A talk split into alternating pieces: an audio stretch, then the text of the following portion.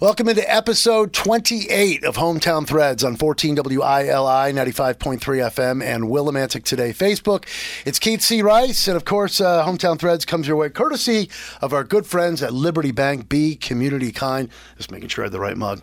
Uh, with three great local locations West Main Street, Willimantic, Gateway Commons. Say hello to my wife, Marianne Gargoni.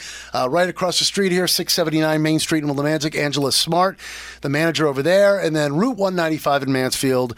Liberty Bank B Community Kind. J. Matt Rupar, if you wouldn't mind, say hello to the fine folks. Hello. A big thanks to everyone who uh, makes this show possible, according J. Uh, of course, J. Matt Rupar as well, and the folks at Willimantic Today Facebook. Uh, Hometown Threads airs every Tuesday, 5.05 to 5.30, right here on WILI. And then uh, tomorrow night, Wednesday nights, we usually uh, pin it atop the page of Willimantic Today Facebook so you can watch it, you can listen to it. We, uh, we've been doing it since mid November. We bring in longtime business owners, we bring in community members and neighbors who've got great stories to share. And for episode 28, it's a pleasure to bring in Kathleen Krider who I get to see on a monthly basis because she comes in to record her uh, commercial for Community Partners Group. We'll get into that as well. I thought Tom White had a long title last week. Let's see if I can get this right here. Uh, Kathleen Krider is part of the, um, you work at Access Community Action Agency, Senior Director of Community Engagement and Resource Management. Nice job. All you right. did it. well, before we get into the, you know, Kathleen growing up in these parts, how we usually start the show, your hometown threads.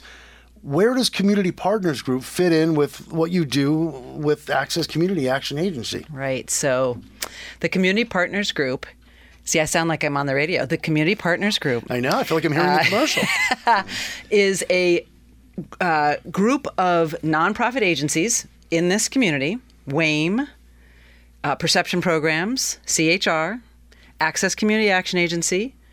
Uh, perce- did I say Perception? Generations? We can run the commercial if you right. and and WILI and together we do a monthly public service announcement so that people in community know what's going on with the various uh, nonprofit agencies. So it's just a, a public service announcement about where people can get services and what's happening. So, like this month, we just recorded about WAIM, the Windham Area mm-hmm. Interfaith Ministry, and all the terrific services that they have. And we just do this on a monthly basis. And we are funded, this is important, by the Jeffrey P. Ossen Family Foundation and WILI. Very important. See, that, that's usually at the end of the spot. And I, I got to say, and I'm not just saying this because I see Kathleen on a monthly basis, and not- not just because you're the guest of episode 28 here of Hometown Threads, but you've I've told you this before. I love your delivery. She speaks clearly and effectively, and we definitely agree on this. And you got you're in my head when I, I think it was a couple months ago. You said I can't stand when people say, and I, I agree with you,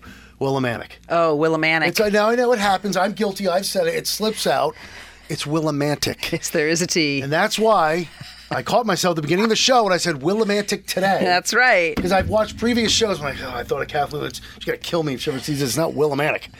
It's, it's spelled with a T at the end. Willimantic. right. That's right. It's That's- romantic Willimantic. That's right. We're just getting started here with Kathleen Krider, and what we usually do at the top of every show is tell us about growing up in the area. Did you grow? Uh, you grew up in Coventry, or was it Willimantic?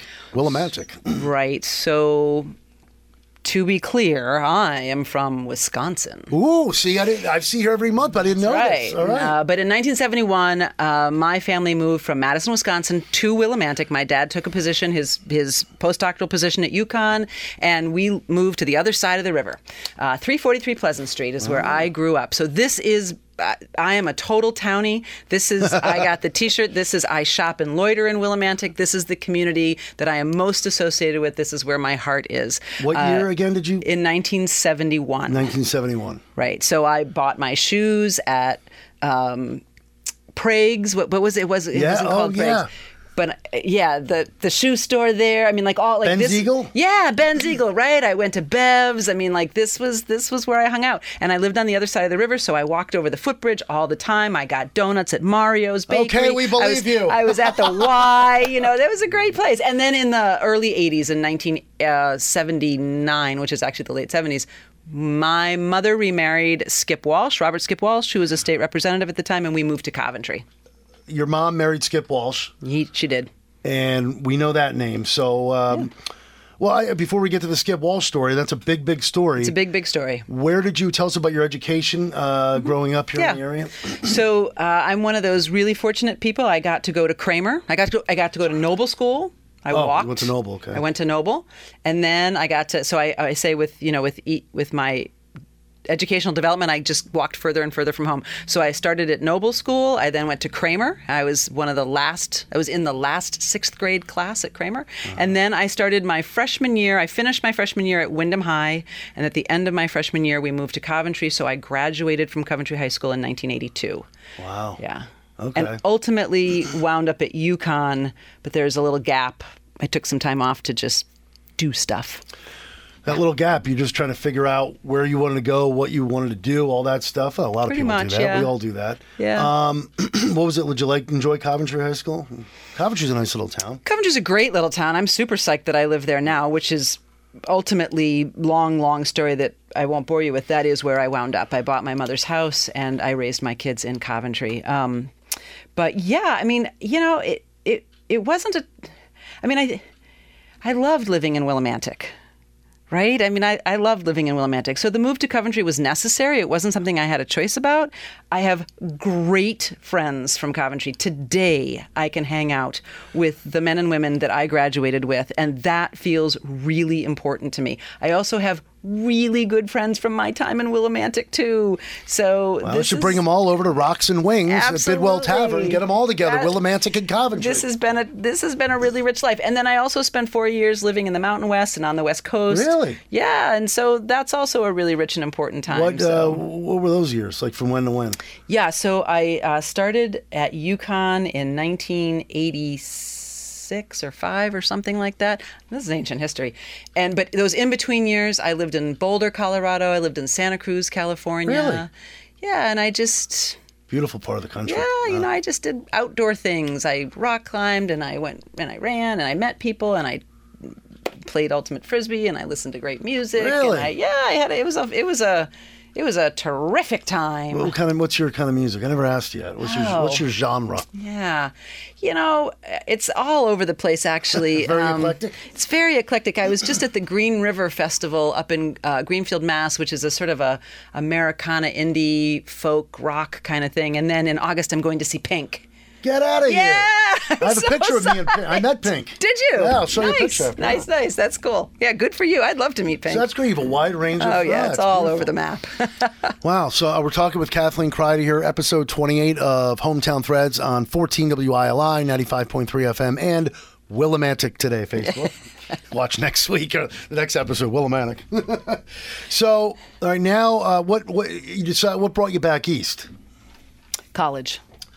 Oh, okay. It just, I just realized after having all kinds of fun, fun, fun, fun, fun. Actually, it was because of some of the fun that I was having that I sort of figured out what I wanted to do, and uh, I had, I was spending a lot of time in the sort of alternative sport world, uh, bicycle racers, uh, rock climbers, marathon runners. Boulder, Colorado is a real hotbed for uh, elite level athletes of a variety of different kinds. So I, you know, was spending time with people on Wheaties boxes. Not that I understood that at the time, but I was sort of getting this this inkling that that this was kind of a cool world to hang out in. I am not an athlete. I'm I'm a participant, but I'm certainly not competitive. And so I thought, well, how how could I spend the rest of my life hanging out with athletes? And I also still to this day have this sort of fascination with human potential, especially physical potential. And so I came back to the University of Connecticut and got my degree in sports medicine and spent 20 years as an athletic trainer. So delivering medical care to athletes. Again, another thing I don't think I knew about Kathleen Krider. Well, Wow. it's in it's it, you could think of it as a pretty good sized bridge in regards to sports medicine and now I work for a nonprofit, right? So like how you know where that- I'm going with that. Yeah, uh, sure. So, okay, you did sports medicine, and it sounds like you enjoyed it. Mm-hmm. What what did, what happened? One morning you woke up and said, "Hey, I'm done with this." Well, if you think about sports, and I know you do, um, so they they typically happen in the afternoons or the evenings or on the weekends, and there's often travel involved. I'm sensing schedule conflicts here. It's really hard to be a parent with that kind of lifestyle. And um, after a really long time, I it just shifted for me that you know after taking care of all of these other people's kids and i ended my career at windham high so I, I, I had five outstanding years as the athletic trainer at Windham High School, working with Bob Haddad, working with Rest- Becky Howard. rest in peace, Bob oh, Howard, Bob absolutely. I mean, just you know, Brian Crudden, just an incredible staff of people. Sebi Randazzo was there. Sebi was a guest. Yes, Gary guest, uh, yeah. Gary Dobsoff. There was just it was a terrific, terrific place to be, and a terrific parent group, uh, and terrific kids. And and one day, a, a, a parent, a father, said to me as I'm walking off the field, I got all my stuff, and he said, "Every time I see you down there, I feel so much better." And it just hit me really hard that this was a pretty intense responsibility and I have my own kids at home and I'm not paying good enough attention to them. Wow. I mean it's seven o'clock at night, it's ten o'clock at night, it's Saturday morning, it's Sunday afternoon, the Chronicle Classic all during the Christmas break, you know, it's like I'm just not home. And I needed to go home.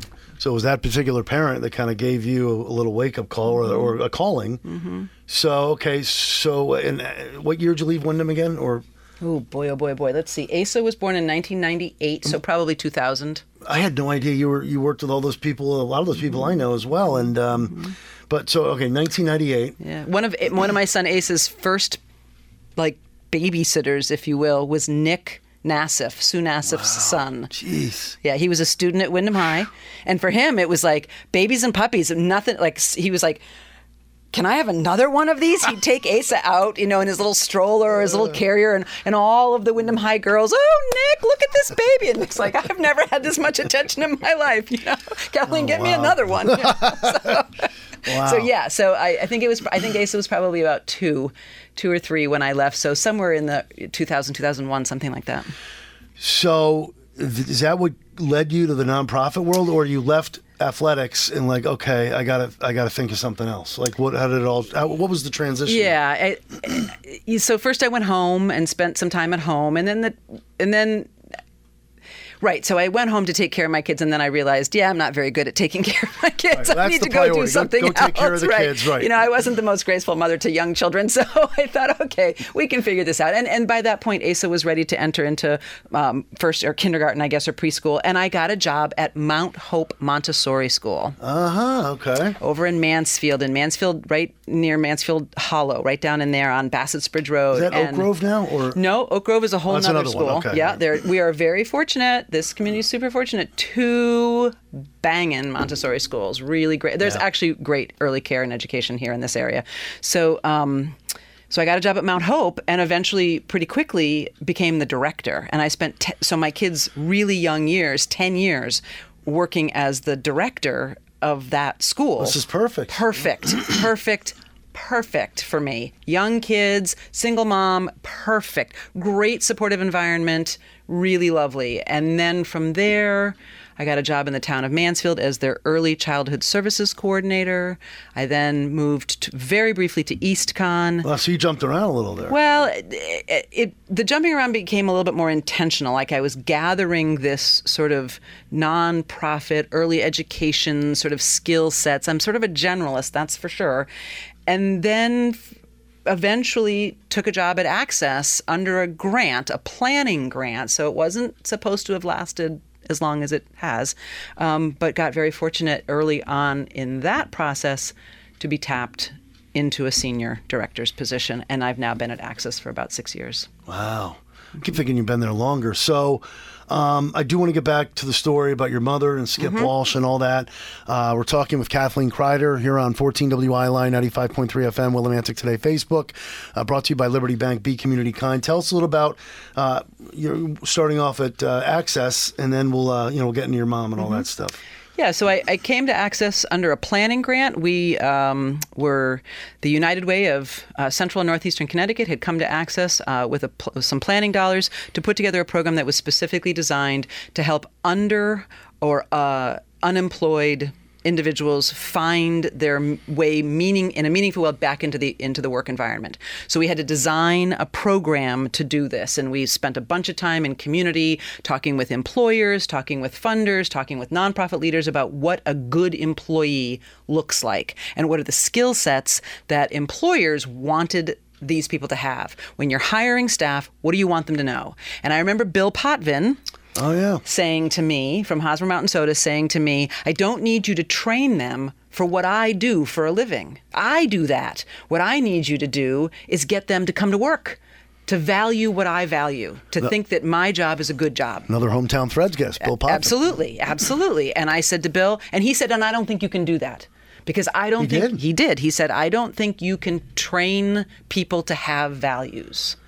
And I said, but I think I can connect people back to their values if they've lost them. And if you've been under or unemployed for potentially some pretty pretty good sized reasons for a long period of time, you may be disconnected from your value system. So we designed Access to Employment, which is the shortest version of the long story, and um, for many many years uh, put people through an 11 week, twice uh, four hours, two nights a week program that gave them fi- some financial training, some computer training, you know, basic skills, getting back into the workforce. How do you send a proper email? What should your outgoing voicemail message sound like if you're waiting for a potential employer to call you? Wow, all that basic stuff? things like this. Also, some budgeting, but not budgeting like. Um, how do you balance your checkbook? I haven't balanced my checkbook in years. Um, What's a checkbook? yeah, what's a checkbook? Right? but rather, what does it mean to live paycheck to paycheck? How do you move beyond that? Why is your credit score important? When you go to work every single day over a long period of time, how does that improve your life, the life of your family? What do you give to your community and yourself when you work not like that? You yourself, you're not teaching this. You have Yeah. people. No, Oh, yeah, You are. Myself I and a thought- staff. I thought you employed those people to. Okay. No, we train these people. And then we also spend a lot of time on interpersonal, like the value, like the Bill Potvin thing. How do I get people to connect to the value of meaningful work and what it means to go to work Did you ever employ um, actually get somebody to work at Hosmer Mountain? Here no, you go, we Bill. never never got any, but not that I know of. But we did. Um, a- another part of the program was to help people into jobs, and Access also does that. So we, you know, our case managers at our employment case managers at Access and the Access to Employment program worked in concert to help people find jobs. This is great. We're learning about Access for those of you who are not familiar with that either. And you're the uh, senior director of the Community Engagement Resource Management, so it all kind of goes together, right? Mm-hmm. Yep. Okay. Now let's get into the like, little personal side. Sure. You're about to say uh, earlier in the episode here in the show, you're about to get into your mother is married to Skip Walsh. Right. Let's let's hear that story. And of course, Skip Walsh. A lot of people know that name around here. Sure. I, I will take a little sidestep and say my mother was also married to Bruce Bellingham. That's right. Right. Yes. She's married to Bruce Bellingham too. Who's also a big name. right. The big joke in our family is don't marry my mother. Doesn't work out well for you. anyway, um, How's she doing, by the way? my mother's doing. was- Yeah. Thank you for asking. All kidding aside, she's doing great. Okay, Yeah, okay. she is. She's about to turn 80. Oh, God and bless um, and she's doing great. Um, so right, so my mother was married to Robert Skip Walsh, uh, three-time state representative, representing I think at the time it was the 53rd, maybe the 52nd, I don't remember district. Certainly Coventry was part of that. Up Route Six and over Bolton in that direction. Uh, my mom and Skip were coming home from work in December one night, and Skip was killed by a driver on Route Six. My mother was injured in the accident, but she's fine today. So you know this was startling and tragic, and actually this radio station plays a really big piece, holds a big piece in our story. Um, so certainly the immediate family knew what had happened. My mother was taken to Windham Hospital. Uh, this was on a, I believe, a Monday night. So at that time, Wayne Norman was on air with Danny Chun. Danny Chun, Okay. a longtime news director. Yeah. Yep. And I'm my mother's at Windham. Skip's dead. I'm at my mother's house, and I'm listening to the radio. I'm sorry. How old are you at this point? I am not yet 30, 28. Okay. My brothers are about to turn 21. I'm 28 years old. And Danny Chun announces Skip's death on air. And about four seconds later, the phone rings at my mother's house. And at some point, I'm going to say an hour later, my memory's not that good. I, I, in between calls, call a friend and say, "You, you have to come over and make coffee. I've been standing with the coffee pot in my hand for an hour. The phone has not stopped ringing. Oh my God. So Oh my God. when we think about this whole moment in time, it goes right back to WILI and Danny and um, and the support from the community. Windham Hospital keeping my mother in the ICU beyond required because the switchboard was lighting up and just you know a tremendous community outreach. I think that the part of the story that is most important for people to hear is right. You know, Skip was at the time. Uh, there had been 21 deaths on Route 6 in 10 years. So at the time. At the time. Oh my God. And uh, so from that, my mother, who is a community activist and a community member, uh, she turned her grief into action and uh, created an organization called Safe Six, which was sort of a round table of all of the important entities along that 11 mile stretch. And they gained uh, very national attention. My mother was in magazines and on television Really? talking about all of this. And the outcome of that, the, the outcome of the tragedy, was that we now have left hand turn lanes all along that 11 mile stretch, the big signage that says headlights on for safety at all times. They had put in some, some policing pullout so that uh, if people needed to pull over for good and bad reasons, they could. Um, but all of those safety measures on Route 6, which had sort of languished after the I 84 East thing that never came through, really came together. Route 6 really came together and it became a much safer road. And I, I can't speak statis- statistically, but if it was more than two deaths a year, why don't th- I mean I think we're down to less than one in five years. Definitely. Right, and no death is okay, um, but tremendous change to that 11 mile section, and we're talking about the Route Six uh, West section, uh, you know, Ma- Willimantic to Bolton, Yeah. uh, and. So, so while it was tragic for our family and for the community, a lot of really good things came out of it. That's definitely a good way to put it. Um, and, and Kathleen, I know you're a little bit older than me, but we were talking about this before. How I remember this as a kid. Again, I can't remember how old I was. Um, the the uh, the expressway that uh, Yeah. that I-84 was going- East. Yeah, that we thought. And again, I wish I could remember how old I was when this was happening. You might have a you might remember better than I can. I really thought at one point that was going to go through, and we were going to have Mm-hmm. an actual expressway. You know, instead of what we have now, which is a good thing. It's safer, Mm-hmm. but that expressway wouldn't have been a bad thing, right? I mean, I know wetlands and everything. A lot of, lot of, went, a lot more went into it, but Yeah, a lot of competing interests along that that section. I think if you look at it purely from an economic development perspective, it's certainly it's sort of like the movie Cars, Yep. right? When the when the the the I way, the the major way, goes around the community, and what was the byway is no longer the access road. The community suffers. So because we don't have access into Willimantic except on Will this on Route Six, which is one lane in each direction, with all this stuff going on, right? I mean, talk about all the ins and outs, all of the, the turns that people have to make, and school buses, and and uh, there's post offices and libraries on that road. It is not an expressway, and so Willimantic as a destination kind of gets overlooked because there's no easy way in and out of this town. It's not easy to Hartford. It's not easy to Providence. It's not easy to Boston. The expressway, we don't know, but it might have done something about that. Oh, well said. Well said. All right, we uh, actually have about a minute, minute or so left here of Hometown Threads, episode 28 with uh, Kathleen Krider here on WILI and uh, Willimantic Today Facebook. Uh, any final words or people you'd like to thank during this journey that you've been through so far? Well, there's no question for the people who know me, then they know my mom. And uh, you know, as a as a community member, my mother was worked at Windham Hospital in development. She was the executive director of perception programs. She's been on Wayne's show many many times. She's a UConn women's basketball fan to her core, uh, and has certainly dedicated a lot of her uh, passion and her values back to this community. And that has made a big difference for me too. We are different and we are similar, and I appreciate both our differences and our similarities. So. Beautiful. Well done. Glad to have you in here. Thank you. Thank right. you for asking. Kathleen Krider, our guest for episode 28 of Hometown Threads on 14 WILI and Willimantic Today Facebook. Uh, big thanks to Liberty Bank, Be Community Kind, my man J. Matt Rupar behind the board. Thank you for listening. Thank you for watching. And thank you, Kathleen. And in the words of the great Roddy McCumber, Bye for now, folks. Bye for now.